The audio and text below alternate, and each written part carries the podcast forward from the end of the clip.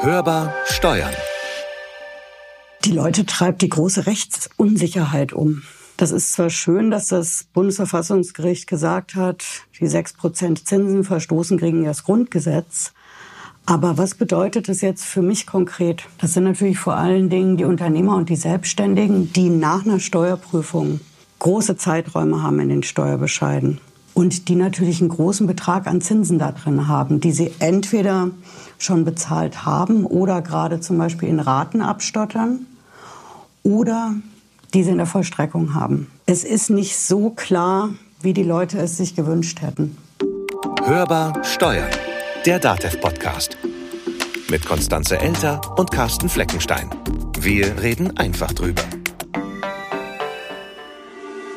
Wie eben gehört, Zinsen muss man nicht nur bei der Bank zahlen, sondern auch manchmal beim Staat. Und wer das jetzt eben gesagt hat, das erfahrt ihr gleich. Heute geht's um Steuerzinsen, unser Thema gleich frisch nach der Sommerpause. Aber es ist furchtbar, dass man sich mit so einem Thema direkt nach dem Urlaub befassen muss, oder? Ja, dass man überhaupt aus dem Urlaub zurückkommen muss, ist furchtbar. Ja, aber ich glaube, das führt uns jetzt zu weit vom ja, Thema nur weg. so ein bisschen.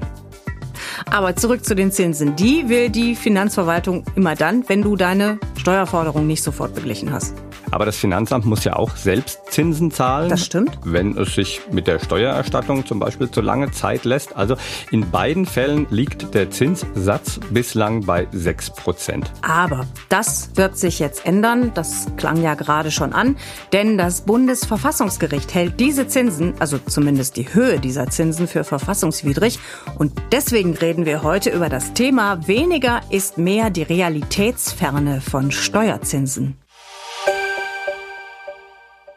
Zinsen müssen ja sowohl für Nachzahlungen gezahlt werden als eben auch für Erstattungen. Also das eine Mal zahle ich als Steuerpflichtiger, das andere Mal bekomme ich Geld vom Finanzamt. Genau, es geht immer darum, dass das Finanzamt einen Steuerbescheid verspätet bekannt gegeben hat. Und Jetzt völlig unabhängig davon, ob der Steuerpflichtige das zu verantworten hat oder ob du jetzt selber das Pech hast, dass das Finanzamt getrödelt hat oder irgendwie aus sonstigen Gründen, so spät erst höhere Steuern, also jetzt mal, wenn man jetzt mal die Nachzahlungszinsen anguckt, verlangt werden. Ja, zum Beispiel wegen einer Betriebsprüfung. Ja, genau, da ist das ganz häufig der Fall. Oder aber, wenn man sich vor dem Finanzgericht mit der Finanzverwaltung streitet. Dann gibt's noch so ein paar andere Beispiele, wo das auch der Fall sein könnte. Also etwa, wenn du dich als Freiberufler beim Finanzamt gemeldet hast, steuerlich betrachtet, aber das Finanzamt irgendwann sagt, nee, also du bist Gewerbetreibender, da musst du zum Beispiel Gewerbesteuer nachzahlen und dann fallen auch Zinsen an. Oder was auch möglich ist, wenn äh, mögliche Einkünfte als Liebhaberei eingestuft werden später. Ja, und warum eigentlich? Weil ich dann das Geld irgendwo anders hätte anlegen können in dieser Zeit, also so rein theoretisch. Also die Zinsen, ja, das ist Ja.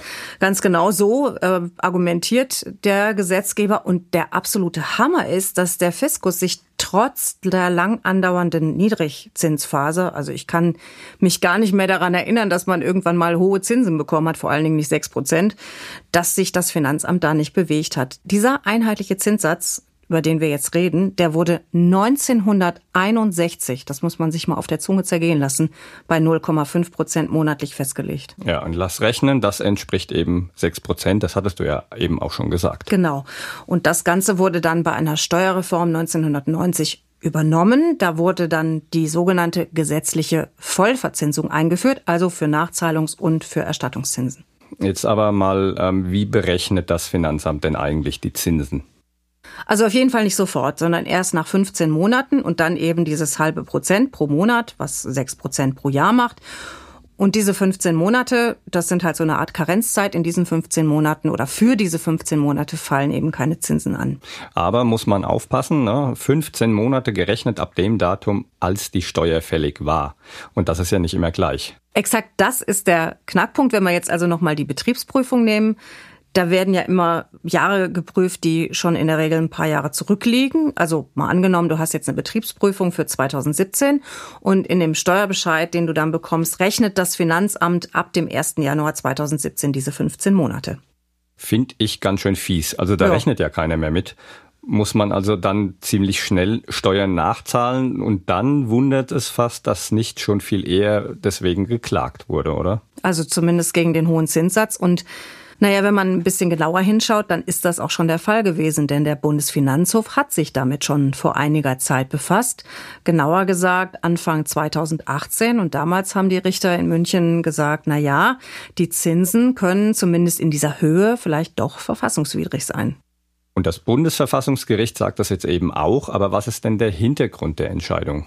Ja, das waren zwei Unternehmen, die sich hochgeklagt haben bis zum Bundesverfassungsgericht wegen einer Betriebsprüfung, da haben wir es wieder. Und am Ende der Prüfung, da stand eben die große Nachzahlung von Steuern und das natürlich plus Zinsen. Und das ging dann wegen dieser Außenprüfung tatsächlich in einen sechsstelligen Eurobetrag und deswegen die Klage durch die Instanzen. Und da ist am Ende rausgekommen, dass das Ganze eben so nicht geht. Exakt. Und wie die Richter in Karlsruhe das genau begründet haben und was das jetzt heißt. Also für den Kleinsparer. Genau. Ne? Darüber habe ich mit Patricia Lederer gesprochen. Sie ist Fachanwältin für Steuerrecht mit eigener Kanzlei in Frankfurt am Main. Hörbar im Gespräch.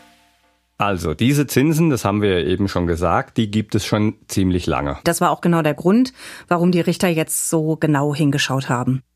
Die Zinsen ans Finanzamt zahlt man ja nur aus dem Grund, dass das abschöpfen soll, so wie wir es in der Steuersprache sagen. Wenn ich nicht bezahle ans Finanzamt, dann habe ich ja das Geld anderweitig erwirtschaften können mit sechs Prozent. Und da haben die Richter geguckt, wann genau gab es diese sechs Prozent nicht mehr. Und dann haben die angesetzt bei der Finanzkrise 2008. Und dann haben sie geguckt, wann genau sind denn die Zinsen richtig weit runtergegangen. Und so sind die gelandet beim 1. Januar 14, denn da waren die Zinsen zumindest laut Gericht bei drei Prozent angelangt. Und da sagen die Richter eben, okay, wenn die Zinsen am Markt nur drei Prozent sind, dann ist das exakt die Hälfte von dem, was das Finanzamt an Zinsen fordert. Und deshalb, das sagt Patricia Lederer, kamen die Richter zu der Einschätzung, dass das Ganze eben nicht mehr verhältnismäßig und somit verfassungswidrig ist. Das ist die Argumentation aus Karlsruhe. Ja, schön. Und was mache ich jetzt damit? Also kommen wir jetzt einfach hin und sagen, okay, wir haben jetzt 2021 und ich hätte jetzt gern mein ganzes Geld seit 2014 wieder zurück. Also geht das so einfach? Die Juristin sagt natürlich, es kommt drauf an. Es kommt darauf an, ob Sie gegen Ihren Bescheid mal Einspruch eingelegt haben oder ob der schon bestandskräftig ist. Das Bundesverfassungsgericht hat in dem Urteil im allerletzten Satz haben die das gesagt. Da haben die gesagt, das äh, betrifft nur Hoheitsakte, also eben zum Beispiel Steuerbescheide, die noch nicht bestandskräftig sind. Wenn sie also keinen Einspruch eingelegt haben, wird schwierig, nicht unmöglich, aber schwierig. Es gibt noch eine Möglichkeit, dass sie einen Steuerbescheid bekommen haben, in dem steht, dass das Ding unter Vorbehalt ergeht, also vorläufig. Dann können Sie auch darauf hoffen, dass Sie das Geld zurückbekommen. Aber auch, wenn Sie Zinsen bekommen haben, dass Sie die zurückzahlen müssen. Wenn ich jetzt Einspruch oder wenn eben der Berater Einspruch eingelegt hat, ist es dann völlig egal, gegen was oder wegen was er Einspruch eingelegt hat? Also Hauptsache Hoheitsakt nicht bestandskräftig? Oder muss ich das auf die Zinsen beziehen? Die Finanzämter handhaben das leider nicht gleich und einheitlich. Die einen sagen so, die anderen sagen so und da muss man halt ja einfach gucken, wie das eigene Finanzamt das behandelt.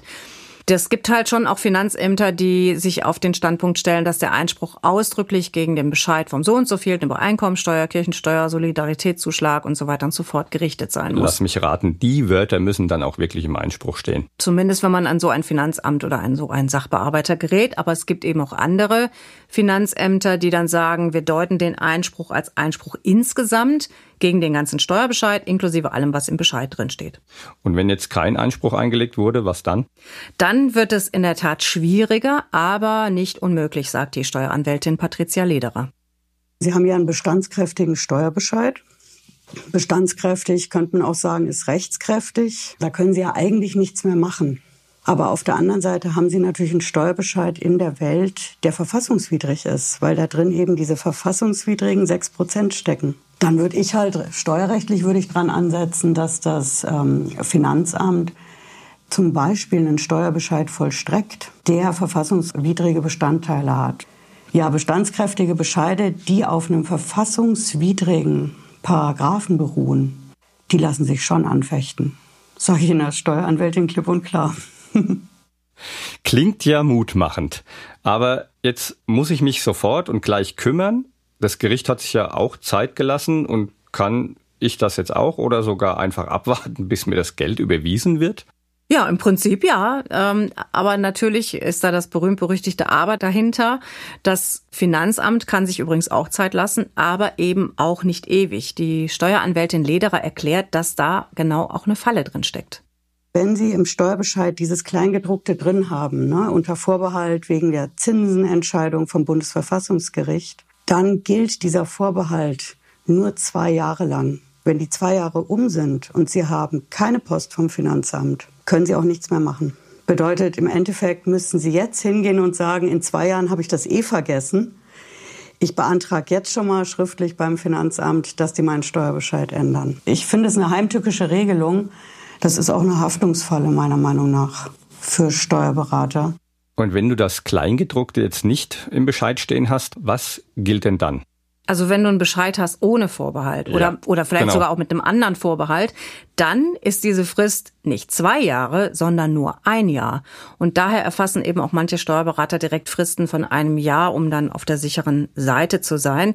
Und apropos sichere Seite, so mancher Berater muss sich vielleicht jetzt auch vom Mandant die Frage gefallen lassen, warum er oder sie dann keinen Einspruch eingelegt hat. Kann das denn nochmal konkret zum Konflikt werden? Im Prinzip schon, denn schließlich, da kann man sich ja auch fragen, der Bundesfinanzhof hat ja schon Anfang 2018 bezweifelt, dass das mit der Höhe der Zinsen noch so seine Ordnung hat.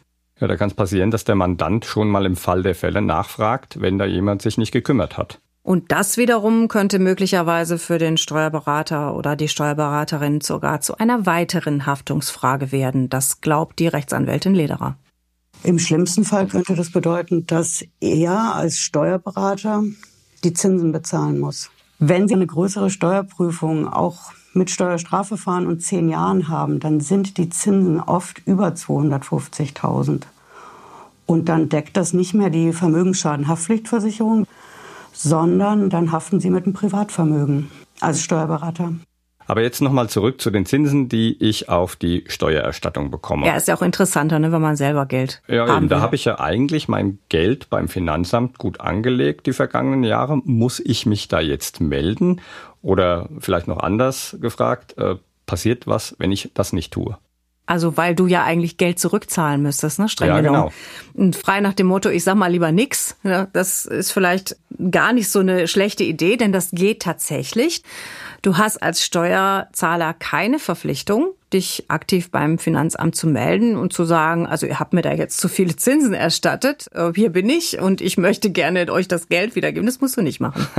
Also ich muss mich nur melden, wenn ich innerhalb der Frist die Zinsen erstattet haben will. Genau. Das gefällt mir. Ja, ne, also ja. wenn du jetzt zu viele Zinsen bezahlt hast, dann solltest du dich, das hatten wir gerade, auf jeden Fall äh, melden. Und wenn du jetzt aber eine Nachzahlung vermeiden willst, weil du eine tolle Steuererstattung bekommen hast plus Zinsen, dann einfach erstmal abwarten. Aber. Ja, ich kann mir schon vorstellen, was jetzt kommt. Genau, aber nicht drauf bauen, dass das Finanzamt das sich so gefallen lässt. Also man kann schon damit rechnen, dass die wahrscheinlich doch noch kommen und ihr Geld wieder haben wollen. Denke ich auch. Vielleicht sollte man da schon mal was auf die Seite legen. Das ist mit Sicherheit eine gute Idee. Das Bundesfinanzministerium hat zwar noch gar keine Ansage gemacht, wie das Ganze jetzt umgesetzt werden soll in Zukunft.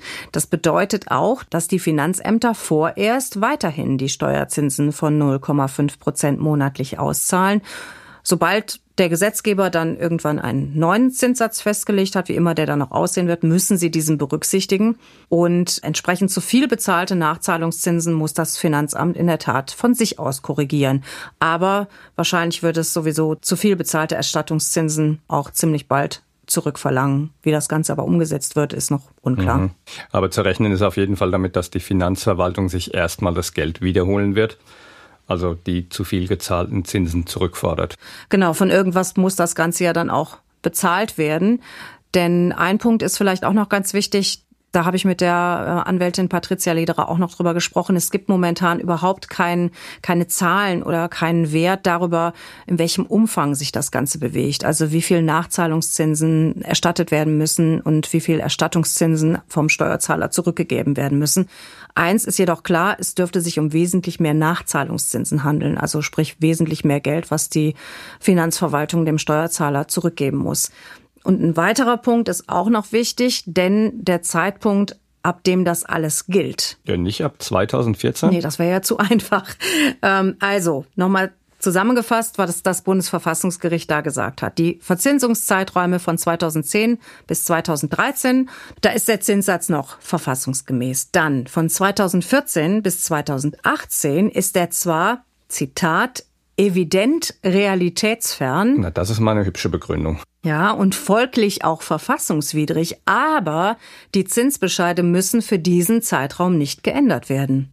Na, da haben ja auch weder der Gesetzgeber noch die Finanzämter in irgendeiner Form ein Interesse dran. Das könnte ich mir zumindest vorstellen. Ganz genau so ist es. Und für die Verzinsungszeiträume ab Januar 2019 darf diese Zinsvorschrift nicht mehr angewandt werden. Aber wo ist da jetzt bitteschön die Logik? Das haben Patricia Lederer und ich uns auch gefragt und ihre Vermutung ist, die Meinung, die wir hier in der Kanzlei haben, ist definitiv, dass das Bundesverfassungsgericht da ja auch wirtschaftlich im Sinne von, ist das Ganze denn bezahlbar gedacht hat. Na, denn ansonsten wäre das ein Fass ohne Boden, wenn Sie jetzt gesagt hätten, wir machen einen Automatismus mit einer neuen gesetzlichen Regelung, die tritt 1.1.14 rückwirkend in Kraft, nächstes Jahr dann. Das hätte schon, ja, haushaltsmäßige Auswirkungen, mal ganz vorsichtig gesagt. Und so argumentiere ich mich als Richter quasi zum Ergebnis, das ich eigentlich schon vorher vor Augen habe. Das Gericht hat dem Gesetzgeber auch noch was ins Hausaufgabenheft geschrieben, nämlich, dass er handeln muss, und zwar bis zum 31. Juli nächsten Jahres. Bis dahin muss eine verfassungskonforme Neuregelung für die Verzinsung auf dem Tisch liegen. Ist denn da auch ein konkreter Zinssatz jetzt vorgegeben? Nee, aber der muss natürlich deutlich niedriger ausfallen als bisher, das ist ja klar. Und hm. es wurde auch schon früher viel darüber diskutiert, hat mir Rechtsanwältin Lederer erzählt. Diejenigen, die die lautesten Stimmen hatten, waren eben die Hessen und die Bayern, die gesagt haben, unter dem Motto halbieren statt kassieren, drei Prozent statt sechs Prozent. Die leiseren sind die, die sagen, es können eigentlich auch keine fixen drei Prozent sein, weil man die gesetzliche Regelung nicht einfach vom Markt abkoppeln kann. Wir haben ja aktuell nicht nur Nullzinsen, sondern sogar Strafzinsen, also die Negativzinsen bei den Banken. Und da ins Gesetz jetzt eine feste Größe reinzuschreiben, die schlimmstenfalls nochmal 61 Jahre gilt, wäre ein Fehler. Das heißt, man müsste es dynamisch machen und zum Beispiel, dass man es an den Basiszins ankoppelt. Damit das Ganze dann eben flexibel bleibt. Genau. Das Verfassungsgericht hat übrigens keine Bedenken jetzt gegen einen fixen Steuersatz. Da gibt es auch jetzt keine Vorgaben zu. Deswegen muss man jetzt einfach mal abwarten, ob es ein starrer, niedrigerer Zinssatz wird oder eben ein variabler Zins oder vielleicht noch eine ganz andere Regelung. Also viel Zeit bleibt nicht. Jetzt ist erstmal Bundestagswahl, danach stehen die Koalitionsverhandlungen an. Wahrscheinlich bleibt am Ende doch weniger Zeit als die ursprünglichen elf Monate möglicherweise sogar deutlich weniger Zeit, je nachdem, was für eine Koalition uns nach der Wahl erwartet. Ob das mit den Zinsen alles so sinnvoll ist, darüber haben sich ja schon die antiken Philosophen Gedanken gemacht und teilweise abgelehnt. Man denke an Platon oder Aristoteles. Oh, jetzt greifst du aber ganz tief in die ja, Kiste. Vielleicht sollte man drüber nachdenken und deswegen gehen wir einfach mal mit folgendem Satz von Seneca raus. Denn was sind diese Dinge? Was Zinsgewinn, Schuldbuch und Profit, wenn nicht Namen für die Gier des Menschen außerhalb der Natur gesucht? Das war Hörbar Steuern, der DATEV Podcast. Wir freuen uns, wenn ihr uns abonniert, teilt oder weiterempfehlt. Oder beim Podcast Dealer eurer Wahl einfach bewertet. Und wenn ihr uns was sagen wollt, schreibt uns unter podcast.datev.de. Oder ihr ruft uns an unter der kostenlosen Telefonnummer 0800 082 6782. Einfach anrufen, auf die Mailbox sprechen, eure Fragen stellen, eure Meinung sagen. Mein Name ist Konstanze Elter. Mein Name ist Carsten Fleckenstein. Wir wünschen euch eine gute Zeit. Bleibt optimistisch. Und hört wieder rein. Hörbar Steuern. Der Datev Podcast.